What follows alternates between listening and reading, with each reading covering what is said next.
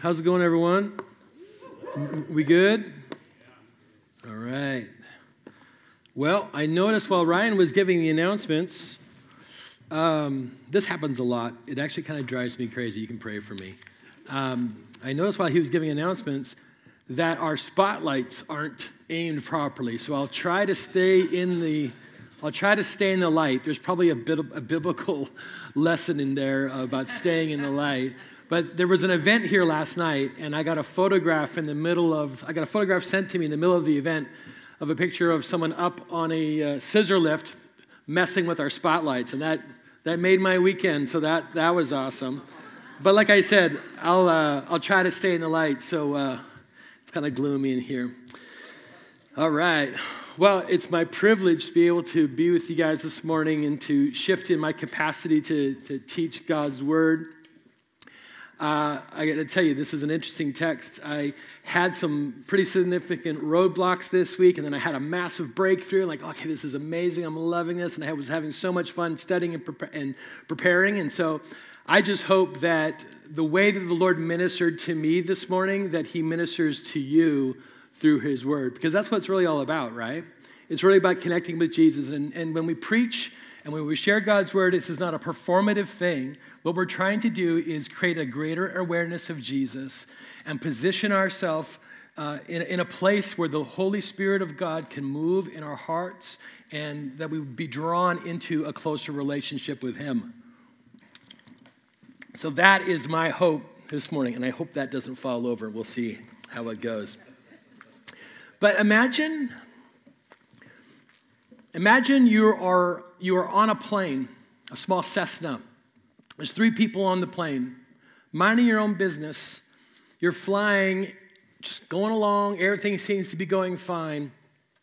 And then all of a sudden, in this small little airplane, you look ahead and you see that the pilot is now unconscious and unresponsive. Good times, right? Not exactly what you want to see when you're in a little plane flying from the Bahamas to Florida. This is what happened in real life a little under a year ago.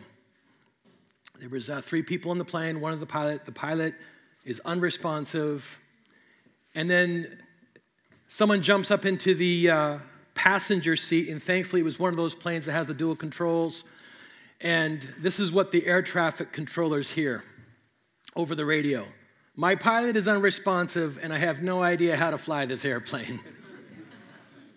Imagine clearly it's an adrenaline rush for the person that was a passenger and is now a pilot, but imagine the thrill, and I mean that in a scary way, and the adrenaline rush of the air traffic controllers. You ever listen to air traffic control on the radio? I mean, unless you're a total weirdo like me.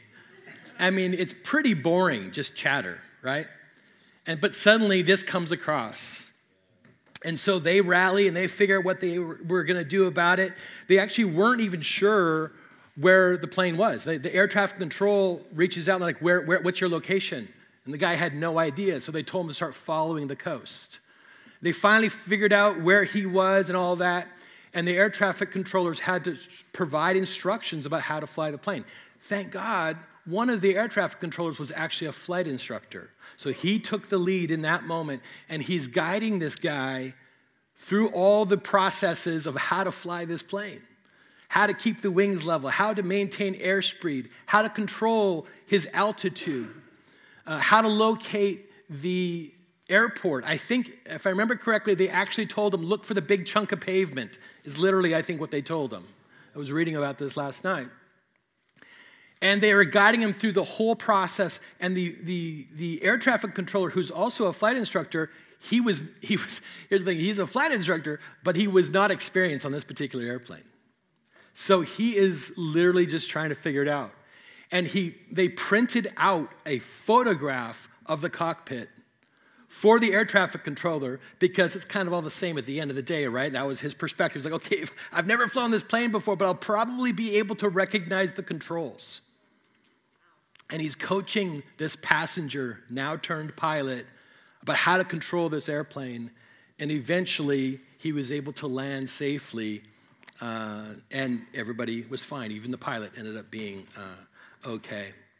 But in that moment, I just can't even imagine what that would be like and how that would feel. The feelings of utter hopelessness, maybe not hopelessness, but helplessness. It's like, okay, I don't know what to do. Just tell me what to do and I'll do it, but I don't know what to do. And I'm sure he was hanging on every single word that was coming out of this air traffic controller's mouth on the other side of the radio. He had no idea what to do. There was no way within himself that he was going to be able to successfully land that plane. He was completely and totally dependent on the words of the air traffic controller. In our text this morning, we're going to be looking at some of the final words of Jesus. They are included in what is known as the farewell discourse. This is Jesus. His arrest and his crucifixion is hours away. He's with his disciples. Much of Jesus' ministry is certainly there's moments where he gets away by himself and he gets away with his disciples, and oftentimes he's in front of crowds and there's people all around. But in this moment, in the setting for our text, the context for our text is he's just with his disciples and he's giving them final instructions. He's like, I'm going to be going. We looked at that last week, right? But he says, I'm going to go away. I'm going to be gone. And this is his farewell discourse. These are his final words and his final instructions to his followers. The disciples are paying attention. Imagine if that passenger hadn't been paying attention. Imagine if he's like, oh, I saw this on a movie once. I can figure this out. I don't need your help. The disciples, it's interesting, in the last chapter, John 14, there's some dialogue going on. But from here on, there's not a lot of dialogue. At least that's recorded for us. It's just Jesus talking, and the disciples are hanging on his every word. And in our text, it contains, as Ryan mentioned already, we're in this series looking at the I Am statements of Jesus, these identity statements where Jesus is communicating who he is. He's saying, this is what I want you to understand about me. This is what I need you to be crystal clear on. This is what I want you to understand about me. And in understanding this about me, I want you to understand the implications of these things for you, what this means for you. If this is true of me, this is what it means for you. And so that's what we're going to be looking at this morning. But before we get into it, would you bow in prayer with me? Jesus, thank you, Lord, for this opportunity that we get to gather here this morning. Lord, we pray that you would just have your way in this place, that you would be with me, that you would help me to articulate only the words that you would have me say, that you would help me to share your truth with your people. On the other side, Lord, filter our ears. Maybe we receive only that which you have for us. Jesus, we thank you for this opportunity to get into your word together.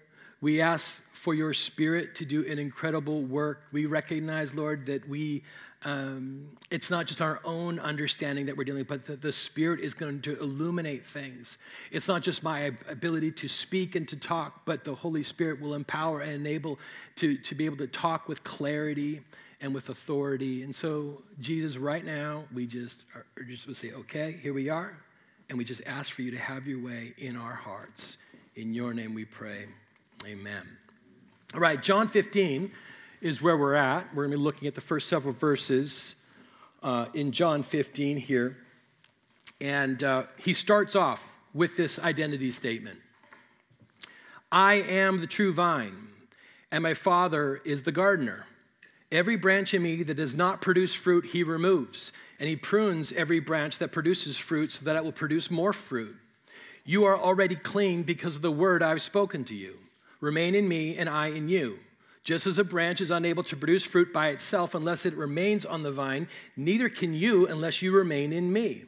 I am the vine, you are the branches. The one who remains in me and I in him produces much fruit, because you can do nothing without me. If anyone does not remain in me, he is thrown aside like a branch and he withers. They gather them, throw them into the fire, and they are burned.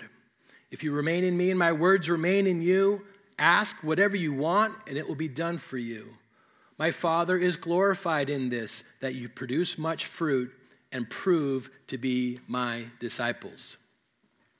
So I don't know if you picked up on it, but there are certain moments within this text, within this passage, that are like gulp moments. Like, oh, what does that mean? This is a difficult Bible passage. That's the fancy theological term, difficult Bible passage. There are multiple places within this passage where there is interpretations all over the map.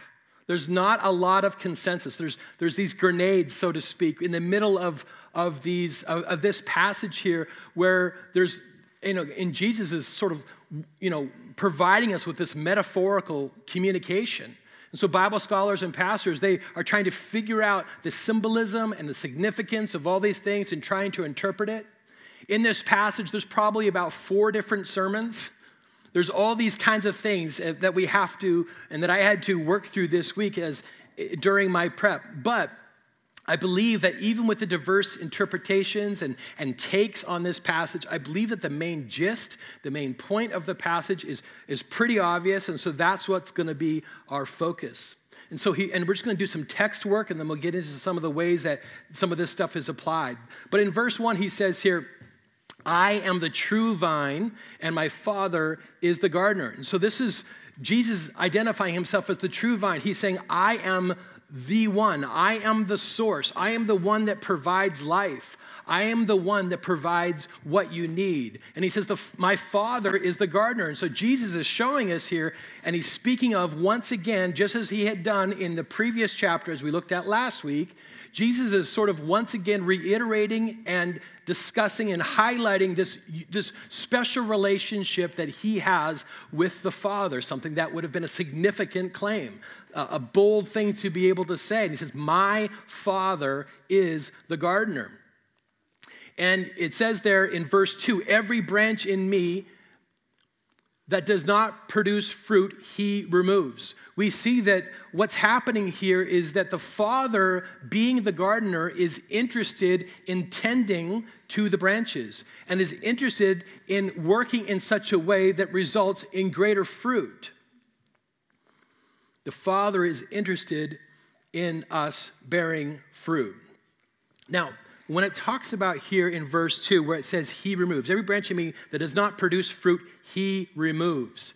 There's an alternate possible translation for this, for the word removes. The word removes could also mean he lifts up, and there's plenty of debate back and forth between, scholars and stuff, like whether this should be translated as the word removes or whether this should be translated as the word for lifts up. The idea being that if it's a branch that does not bear fruit, he is lifting the fruit up off the ground.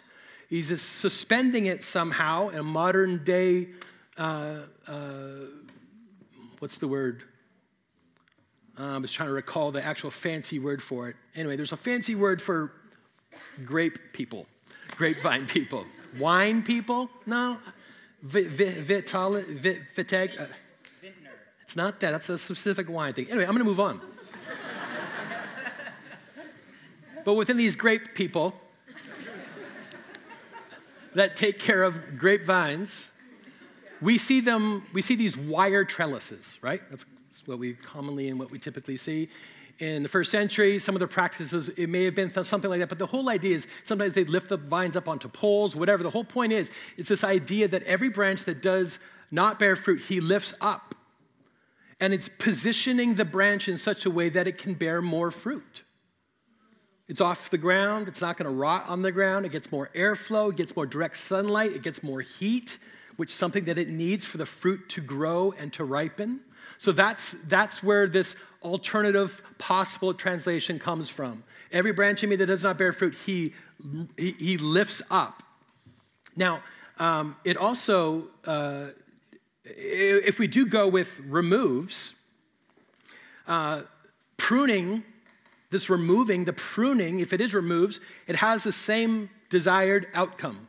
What did I say? He lifts up. Why? To get it off the ground, increase airflow, direct sunlight, those sorts of things. Pruning does the exact same thing. Pruning is also removing the amount of foliage that is creating maybe too much shade, because grapes need direct sunlight in order to grow properly. And so there's a bit of a debate there. But here's the reality: it actually doesn't matter.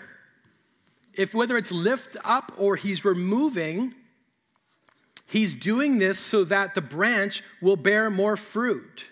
Every branch in me that does not produce fruit, he removes or lifts up, and he prunes, continuing on in verse 2, and he prunes every branch that produces fruit so that it will produce more fruit. And so when we look at this language of the Father is working in such a way to produce more fruit in the branches, and he's interested, obviously, in producing, and that there be more fruit produced. Think about, it's on one hand, it's likely about volume, the amount of fruit that's being produced, but I think also there's this idea of ongoing fruit, that it would continue to bear fruit year after year, harvest after harvest. Because what's really, really interesting when you look into some of this stuff is just the role that annual pruning of the vine and of the branches has in future production of fruit. So it's more fruit in totality, in volume, sure, but also probably has to do with this idea of ongoing fruit, that fruit is still going to be produced in the future. Now, I am not, I just, demonstrated a second ago how ignorant I am about these sorts of things. I couldn't remember what the word was. It starts with a V, I know that. But anyway, it kind of like is similar to the word agriculture, but not.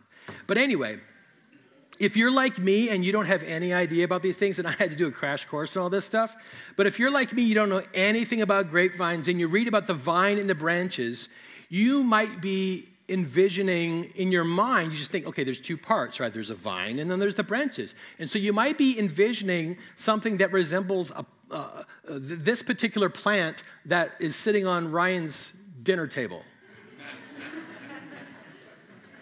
Vine and branches, right? There's the main stem or whatever you call it, right? Then there's these offshoot deals with leaves. Okay, so that would be the branch, right? And then this part, that's the vine, right? No, that's not actually how it works. A vine is much more complicated, and if it's not pruned, you end up with this. Look at that. A complete mess. That's what a grapevine looks like when it's not tended to and when it's not pruned. Notice the overgrowth of the foliage, right? It will produce fruit, but it won't produce good fruit, and it won't produce a lot of fruit because of all of that. And the foliage, it's diverting resources. There's too much shade. Airflow is restricted. All these things. These are not the ideal circumstances. This is not what the gardener is going for in wanting to create an opportunity for this plant or this vine to bear lots of fruit. Now, if you take this is like during fruit-bearing season, everything's green. In the off-season, I'll show you what this looks like. That will turn into this. Dried out, barren. They actually call this dormant. This is the dormant phase. But this is a grapevine that has not been tended to, has not been pruned, and it's a rat's nest. I was reading earlier this week about a guy who bought a house, and apparently there was a grapevine in the backyard that hadn't been attended to, had been completely neglected, and he didn't even realize that it was a grapevine because it wasn't up on a trellis, it wasn't on the side of the fence or anything like that. It was on the ground, and he just thought it was a big pile of sticks and twigs, but really it was a grapevine. But that's what it looks like. That's what it looks like in the off-season. But when it is properly pruned, which also happens in the off-season, it will look like this. Now, that's what, if you ask me to take care of your plants and you go on vacation or whatever, this is what your plants are going to look like when you get home, because I don't know what I'm doing. But apparently, this is how you trim and how you prune a grapevine. This main piece coming up here from the ground, that's called the trunk. The two arms that go out, those are called cordons.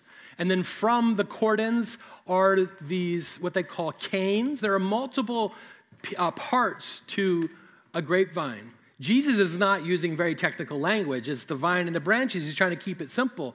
But grapevines are actually quite complicated, and tending to them is quite complicated. It was actually kind of fun studying all this. Getting into this, I'm like, man, I'm going to turn into a plant daddy just like Ryan. But but this is what it, you look at this and you think, man, you just killed it. Now, this thing is well prepared and totally prepped to bear good fruit. Because after this, you get this. I love this feedback. This is great. I hope the listeners on the podcast can hear that. It'll make me feel affirmed. So that pruned grapevine looks like this. So yes, there's foliage. It's the natural production of foliage, but there's space and there's room for the fruit to grow. There's not too much shade. There's plenty of airflow. This grapevine is well prepped and is apparently, because it was well prepped, it's apparently bearing lots of fruit. And if you go back to the previous photo, as you can, it probably goes without saying, but like the process of pruning was brutal, right? You know that they would cut down, as it's probably obvious from the photo, the process of pruning cuts the vine down to 80, 90% gets cut away. Just so it could be properly prepped in such a way that it will bear the fruit that we saw in the next photo, so that the harvest would look like that. Now, here's the thing. Where are we? In verse 2, where he says he prunes every branch, there's also a potential variant translation for the word prunes as well. It's the same word. It could also be translated as cleans, right? So if you look at that one photo where it was a complete rat's nest, right? And then followed up with the properly pruned grapevine, it's essentially been cleaned up. All the stuff has been cut away. So this word in verse 2 where it says he prunes every branch, it could be translated as he cleans every branch. It's basically, it's another form of the exact same word, which helps verse 3 to make sense. You are already clean because the word I have spoken to you. If you don't understand that about verse 2, you suddenly come to verse 3, like, what are you talking about? I thought we were talking about the vine and the branches and pruning and removing and all that kind of stuff. And he says, you are already clean. That's because of what I just explained, that in verse 2, that word prunes can be translated as cleans. And so he says here, you are already clean because the word that I have spoken to you. He says you. This is the first time he's now directly speaking to his audience. Who is his audience? 11 people. It's his disciples. The setting here is probably just after they had left the upper room, where the Last Supper was going down, right? Jesus is washing their feet, all of that. Judas has already split. Judas has already left because he's going to go sell out Jesus. All that's left are the remaining 11 disciples, and he says to them, you are already clean. You are already clean. And I think it's interesting that they are already clean. He's not pronouncing them clean right then and there. He's saying you are already clean because of the word that I have spoken to you. Jesus is telling them that he has already cleaned them up. He's already prepared them to be fruitful by the word which he has spoken to them previously. And here's the thing that's really, really interesting. You are already clean. You are already pruned. You're already prepared. You're already clean. When it comes to pruning and things like that, what's interesting is that pruning takes place before fruit bearing. Pruning doesn't take place while the fruit is being produced. I would have assumed that this plant is now growing, or the vine is now growing, and the branches are now growing, and we're going to fine tune, we're going to rip off the suckers. That's actually a technical term on a grapevine. Google it if you don't believe me. I'm going to tweak this vine. I'm going to clean this vine as we go. But that's not when they do it. Pruning happens prior to fruit bearing. So Jesus is saying, I've already prepared you for fruit. I've already pruned you so that you can bear fruit. I've already cleaned you in such a way that now you are ready and positioned to bear fruit. Fruit, the pruning, that takes place once a year after the harvest. And then it just grows. And the pruning has everything to do with the state of that vine and those branches and their ability to bring out a harvest. There's no, plan B. There's no, we'll figure it out along the way. It's the process of pruning, which is very careful, which is very intentional, and it determines the type of fruit that is grown and how that fruit is grown. Pruning happens before fruit bearing. The fruit comes much later. Probably with a typical grapevine, it's like 6 months. Harvest is around October. The pruning takes place February, March, that kind of a thing. But what is this word? He says, you are already clean because of the word that I have spoken to you. What is this word? Well, it could be, we looked at this previously. In previous weeks, especially last week in particular, there's this in chapter 13, the setting again of the Last Supper, and this is where Jesus is saying his other I am statement about I am the way, the truth, and the life, and those sorts of things. But in John chapter 13 here, we have the account of Jesus washing his disciples' feet, and this is what he says in John 13. He says. Let me actually prep this up. What's going on here is that he's washing the disciples' feet, and he comes up to Peter. And Peter's like, no way. And he says here in verse 8, you will never wash my feet. And Jesus replied, if I don't wash you, you have no part with me.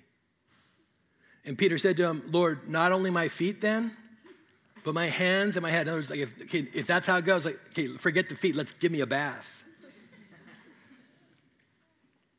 And Jesus responds, he says, one who has bathed doesn't need to wash anything except his feet, but he is completely clean. You are clean, but not all of you. For he knew who would betray him, and that would be Judas. So it's possible that this word that you are already clean because of this word that I've spoken to you, it's possible that Jesus is referencing what he had already told them just prior. It's the same setting. But I'm inclined to think that this statement is about being clean. This statement about being clean is a reference to the ways that he had discipled them over the 3 years that he had been with them. The ways that he had discipled them and prepared them for ministry over those years. For all that time, he was preparing them to be able to bear fruit. So the word that he has spoken to them is all that he had been saying and all he had been doing with them in their time together. But notice, Jesus is saying that he was the one that you are already clean by the word I've spoken. He's not, clearly what's happening here is they didn't clean themselves up. This is not something that they were able to achieve through human effort. They weren't able to do it on their own. It's something that he had done in them. So their ability to be fruitful wasn't earned or attained through human effort at all. It's something that Christ had done in them. Okay, cool, now what?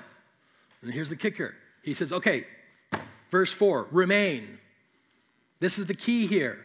Some other translations say abide. We can use those words interchangeably here. He's saying remain in me or abide in me. You are already clean by the word that I have spoken to you. You are prepared for fruit. You are pruned and readied to bear fruit. He says now remain in me and I in you. Verse 4. Just as a branch is unable to produce fruit by itself unless it remains in the vine, neither can you unless you remain in me. I am the vine, you are the branches. The one who remains in me and I in him produces much fruit, because you can do nothing without me. If anyone does not remain in me, he is thrown aside like a branch and withers. They gather them, throw them into the fire, and they are burned. Why remain? From those 3 verses we just read. So that we can bear fruit. We cannot bear fruit if we don't remain in him. We've been prepared and prepped to be fruitful, but we must remain. So what is it? What is this fruit? What are we talking about? What does it mean to be fruitful? I think a lot of times when we think about bearing fruit as Christians, a lot of times we think in terms of good works, right? I'm going to bear fruit. I'm going to demonstrate. I'm going to show. We speak of it in outward terms, right? So I can go to church a lot. That's part of the fruit. I'm going to read my Bible a lot. That's part of the fruit. I'm going to pray a lot. I'm going to help little old ladies across the street. You know, I'm going to give to the poor. All these things, we view that stuff. We typically think of things that we do, outward things that we do. That is fruit. Now, I would say that certainly the fruit in our lives would include all of those things, but I believe it's much more than that. And we'll look at more of that in a minute. But he says here in verse 5, you can do nothing without me. The reality here is both the inward fruit and the outward fruit, any kind of spiritual fruit that's being produced in our lives, it can only be produced by abiding in the vine, by remaining in the vine. We can't produce fruit by circumventing the vine. Think about that. And think about what we think about when we are thinking about bearing fruit. I'm thinking, oh, I'm going to try harder. I'm going to position myself in such a way where I can bear fruit. We draw a straight line between us and our objective of bearing fruit, and there are times where we completely circumvent Jesus. We completely circumvent the vine, and we think that if I just do this, and I just do that, and I just get my stuff together, and I just figure this thing out, or if I had the opportunity or whatever, we think that we can by ourselves bear fruit. But he is saying here, you can do nothing without me. We can do nothing without him. Without the vine, the branch can do nothing. What this is saying is that we can't produce what the Father desires to produce in us. There's all kinds of things that we can do, but we can't do what the Father wants to do in us. The stuff that we need the Father to produce in us, only he can do. I'm going to keep saying that like 12 different ways until we get it. We can't circumvent this process. We can't produce fruit within ourselves. It's just the work of the flesh, and it will come to nothing. We need Jesus because we can do nothing without him. One Bible scholar described it this way. The bearing of fruit is simply living the life of a Christian disciple. The things that God wants to produce in and through our lives, only he can do. And this fruit is not just these outward things. It's all things that God wants to produce in us. The bearing of fruit is simply living the life of a Christian disciple. So it's the inward fruit as well as the outward fruit. It's easy, as I mentioned, it's easy for us to identify the outward fruit, but it's also the inward fruit. And this is what he wants to produce in us. The Father, as the gardener, as we abide in the vine, desires to shape us and transform us, to cultivate and develop within us fruit that he has appointed us to bear. Now, what might this look like? We talked about some goofy examples about the outward fruit, but so just some examples of inward fruit. Maybe it's more love in your life. Maybe it's greater patience. Maybe it's deepening our trust. Maybe it's the greater capacity to forgive. Maybe it's the ability to resist sin and temptation, or just in general, that heart change that is a result of a completely transformed life. And as that heart is changed, as we are transformed, there will be fruit in our lives as a result of this. I think it's interesting to think about if the fruit in our lives was the only thing that people could see in us, what would they conclude about us? Like if they didn't know that you're a nice person, right? If they didn't know how talented and skilled you are at whatever, but if all they knew about you was the fruit that was being produced in your life, what would they conclude about you? If that was the only thing they knew. Verse 6, if anyone does not remain in me, he is thrown aside like a branch and he withers. If anyone does not remain in me, this is like basic stuff, right? If the branch doesn't remain in the vine, it's going to get thrown aside like a branch and it's going to wither. Why is it going to wither? Because it's not connected. They gather them, throw them into the fire, and they are burned.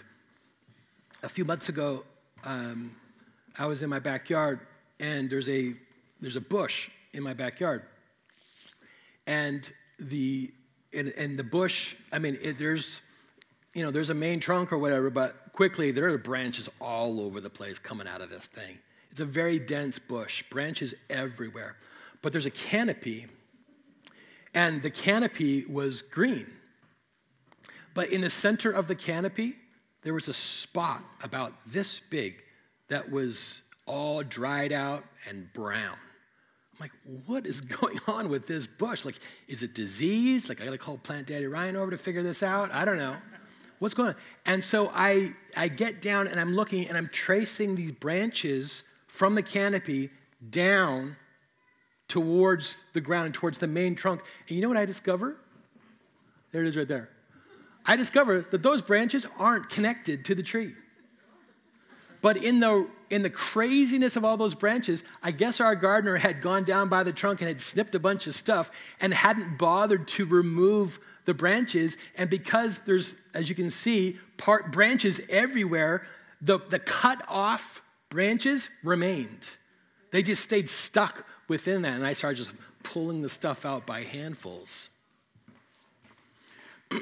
But this is the obvious illustration, right? And it's clear from the verse. If you don't remain in me, you're going to get thrown aside and you're going to wither. There's no way that life and fruit and sustenance and all of that can be transferred and taken out to the branches if the branches themselves are not connected where they need to be connected. If we do not remain, we will not bear fruit. Detached branches don't bear fruit. Now, often when people read this verse, they're like, okay, is this like a reference to hell? Like, what's going on here? There's this reference to hellfire, and sometimes we connect it in our minds. We make these connections to hell. That sounds like hell. Like, if I don't bear fruit, I'm going to be plucked out. I'm going to be removed. Obviously, I'm going to wither, and they're going to gather me and throw me into the fire to be burned. Some people take that. Sometimes that's a plain reading. People assume that about the text. There are scholars that take that position as well. But I just got to tell you that I just can't go there myself. In the context of what's happening here, considering who Jesus is speaking to, the context of this monologue, and this, the time in his ministry, this farewell discourse, this just seems like a weird spot to suddenly address the doctrine of hell with those 11 people. So personally, I don't feel that. I see the reference to fire and all that kind of stuff, but I don't think that that's what this is talking about. I don't think this is a matter of, oh no, I'm going to get thrown into hell if I don't bear fruit. I don't think that's what this is talking about. I think Jesus here is just carrying out the metaphor and stating the obvious that branches that don't bear fruit are done away with, and we saw that earlier. But I think we should be concerned about fruit or the lack of fruit in our lives. That is something that we should be concerned about, and the way that we take care of that is, as we've already seen, is by remaining. Verse 7, if you remain in me and my words remain in you, ask whatever you want and it will be done for you. This is part of the fruit. By remaining, what happens is, in remaining, it will shape, because we are remaining, it will shape the way that we pray. By remaining, it will shape the way that we pray, because we will discover that our desires are being conformed to his desires, and the prayers that we pray will be the prayers that he wants us to pray that are in accordance with his will. This is part of that fruit. The part of the fruit that is produced in our lives where our prayers are being shaped. We are praying will of God prayers. We can count on these prayers being answered. In verse 8, my Father is glorified by this, that you produce much fruit and prove to be my disciples. So fruitfulness is proof of our discipleship. Fruitfulness is proof of our discipleship. Disciples live fruitful lives. Peter and John, in Acts, we see that they are preaching and they get busted. They get in trouble for this and they get arrested and they're being questioned. And they have been arrested because they were preaching Jesus. They get arrested, and while they're being questioned, Peter is like, he could care less, right? He starts preaching up a storm while he's being questioned. And it says in Acts 4, verse 13, when they observed the boldness of Peter and John and realized that they were uneducated and untrained men, they were amazed and recognized that they had been with Jesus. Disciples live fruitful lives. The proof is the fruit. Now, to be a follower of Jesus and to be a disciple of Jesus is more than just a claim that we make. Yeah, I'm a follower of Jesus. Actually, that's a pretty low bar. Anyone can claim anything. The reality is there fruit in my life to back up my claim that I am a follower of Jesus? When we get into difficult situations having to do with,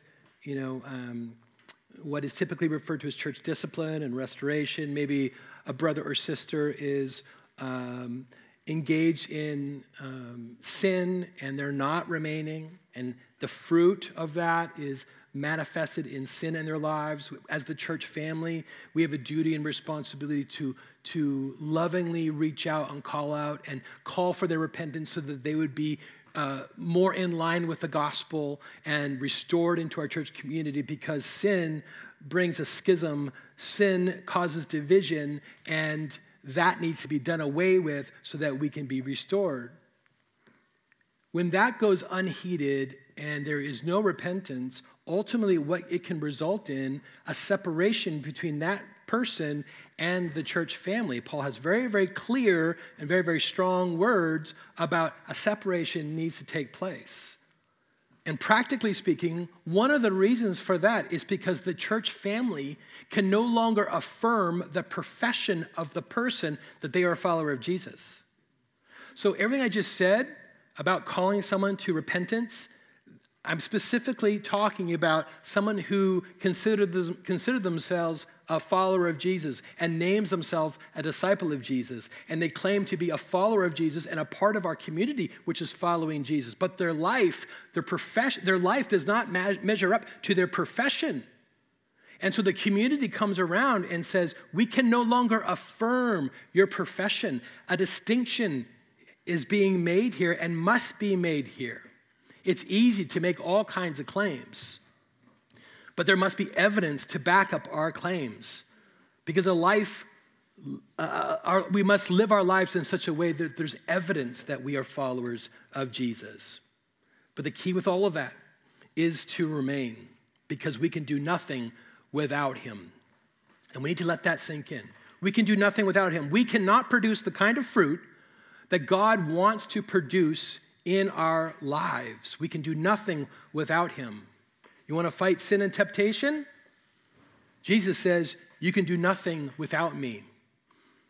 You want to make it to heaven one day and you think that you think that by doing good you will outweigh what you've done bad, and you want to spend eternity with me? Jesus says, you can do nothing without me. You want to have faith to press on when everything falls apart? Jesus says, you can do nothing without me. It's interesting here because when this statement is made, and this is in verse 5 where he says this, you can do nothing without me, this nothingness actually encompasses everything.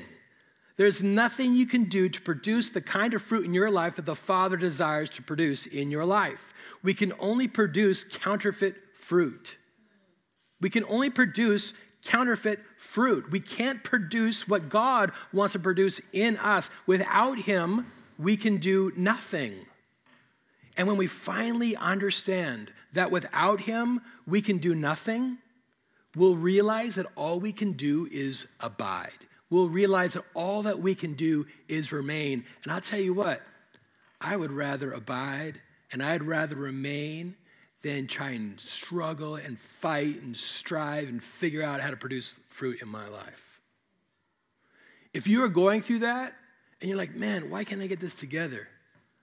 Why can't I produce the fruit in my life that I want to produce? Why can't I see, why is my life not going the way that I want it to go? Why am I not following Jesus the way I want to follow Jesus? My question is for you to ask yourself a question, are you remaining? Are you abiding? Or have you detached yourself from Christ? Sometimes we detach ourselves from Christ and it still has the form of religiosity and spirituality.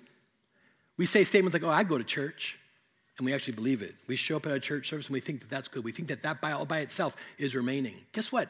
All kinds of people come into this place every Sunday morning, and no claims are made, and no assumptions are made about where everyone's at spiritually. We have people that show up on Sundays that hate God, and we have people that show up on Sundays that deeply love God. So I think sometimes as Christians, we can have things in our life that make us think, oh yeah, I'm remaining.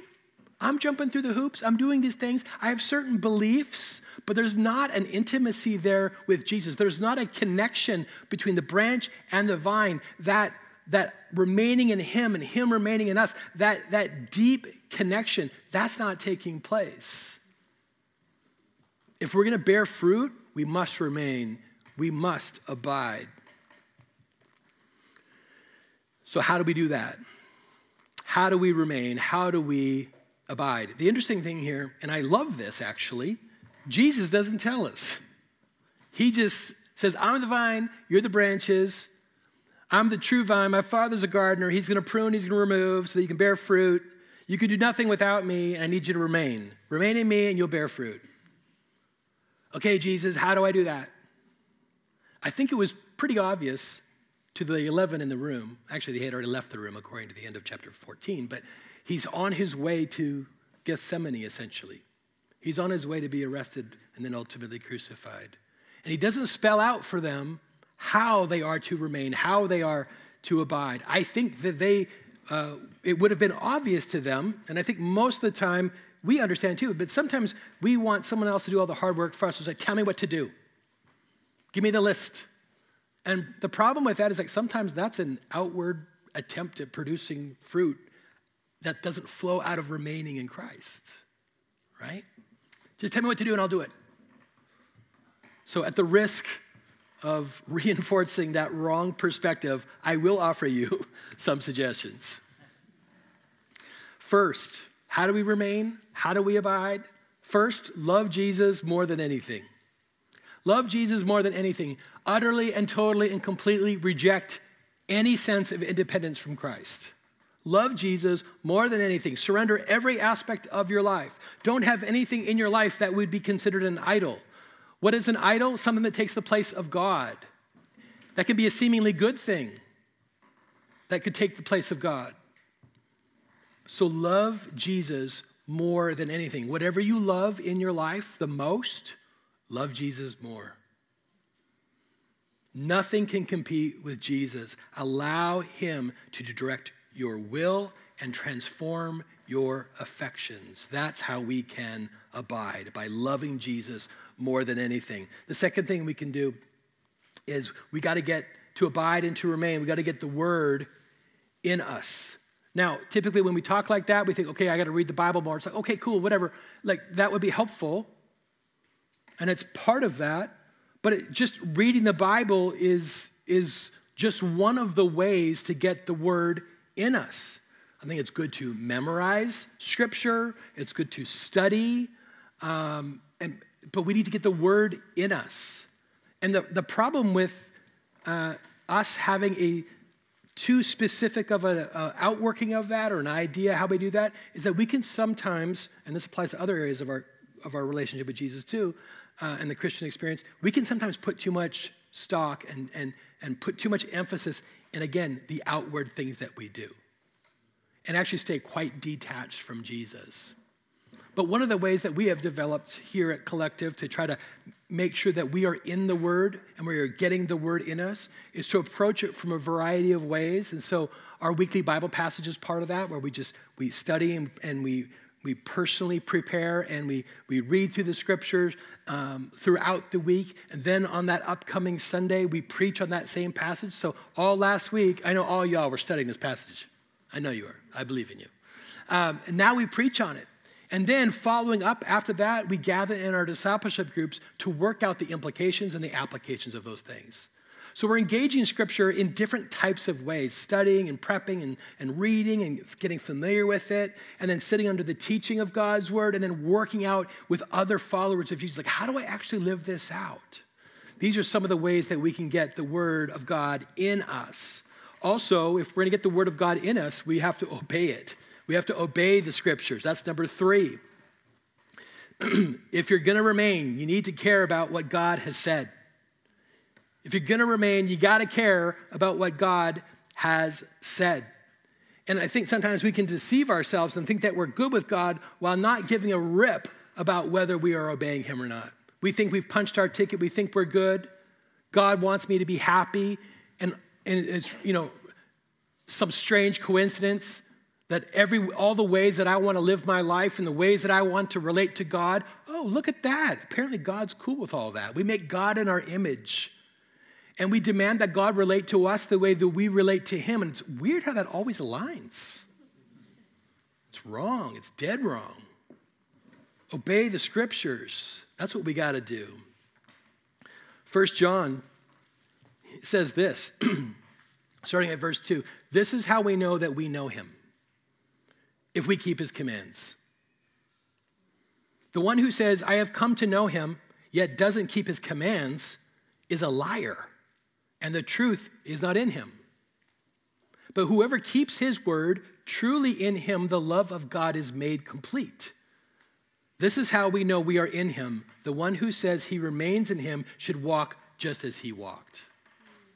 We make up all kinds of ways that we want to live our lives while claiming to be connected when clearly we're not, when we don't walk in obedience.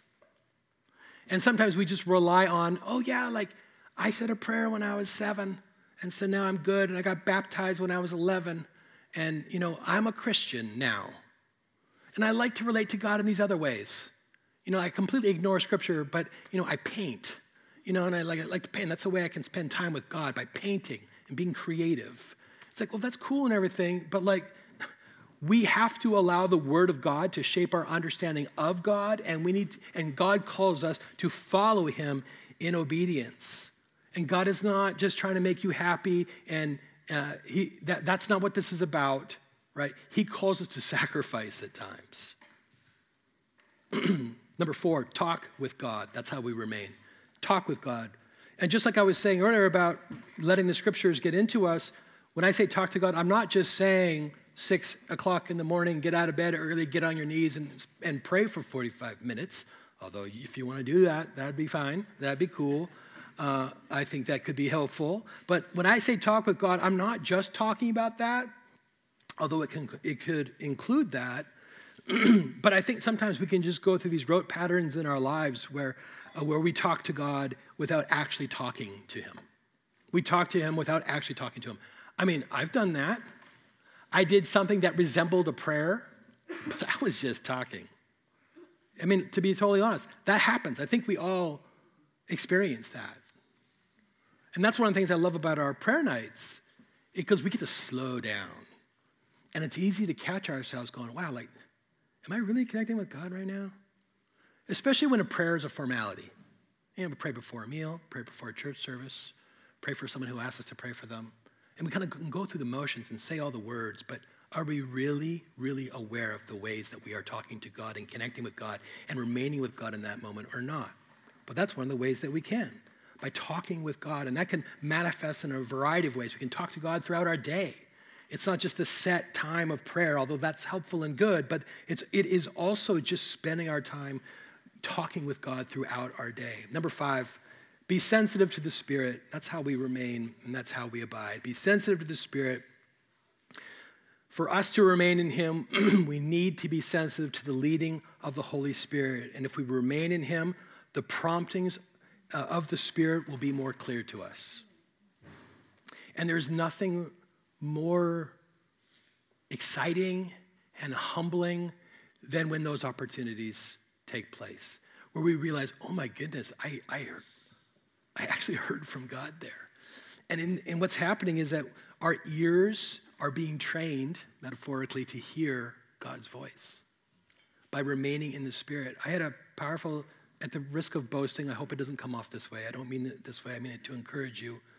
I had a powerful experience with this maybe a month ago. I had a dream of someone, a ministry friend of mine, and he was telling me about a really difficult situation that a family was going through. And he's just talking about how difficult it is, and they're really going through it. And in my dream, I was just listening, and it was sort of starting to break my heart.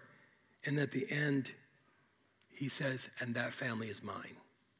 And then I woke up, and I thought, that's weird. And I haven't talked to this guy in like 4 months. So I reached out to him. I'm like, hey, I had a weird dream about you. And I've been praying for you all morning. How are things? Is everything okay? And he texted me back right away. And he's like, this is crazy. You had no way of knowing this, but we just experienced a loss in our family. And what it ended up doing, I'm getting chills thinking about it again. And what it was able to do is that God was reaching down to love and comfort this family by bringing me into that. I was only a channel. It's not that I was so encouraging. They were left with a greater awareness of God, because God would work in that way. A guy that I haven't talked to in about 4 months, that the Spirit gave me this dream, and I started praying for him. And it was so encouraging to me, thinking, man, if I'm in that situation, because you know what it's like when you're going through a difficult time, and you're like, man, does anybody like care? Does anybody know? I don't want to ask for help because I don't want to make it about me, so I'm just going to like keep it to myself, but this really sucks right now. And even in those moments, the Spirit can prompt one of you to reach out to somebody else, to minister to them in a way that only the Spirit can lead you to do. Stay close to the Spirit. Remain sensitive to the Spirit and the leading of the Spirit. That's how we can abide. That's how we can remain. And so I mentioned this earlier, but when it comes to these things, if we're not seeing the kind of fruit in our lives that we desire to see, the question we need to ask ourselves is, are we abiding? Are we remaining? And then sit in that and sit with that and see how the Spirit brings to mind things that he wants you to pay attention to. In the stillness of that moment, am I abiding, Lord? And it's not a question that we ask because we're seeking to spiritually punish ourselves. It's not that. It's just truly searching our hearts, where it's like, Lord, I want to remain in you. Am I? Show me the ways that I'm not. How can I abide more? Because I don't want to miss you. This relationship, abide in me and I in you. And as you abide in me and as I abide in you, you will bear fruit. I want to bear fruit in my life. I want to take advantage of this relationship that I can have with you, that you established with me. You are the vine. I'm just the branch. But I want to stay connected to you. Lord, is there a way that I'm not connected to you? Is there a way that I've not surrendered my life completely?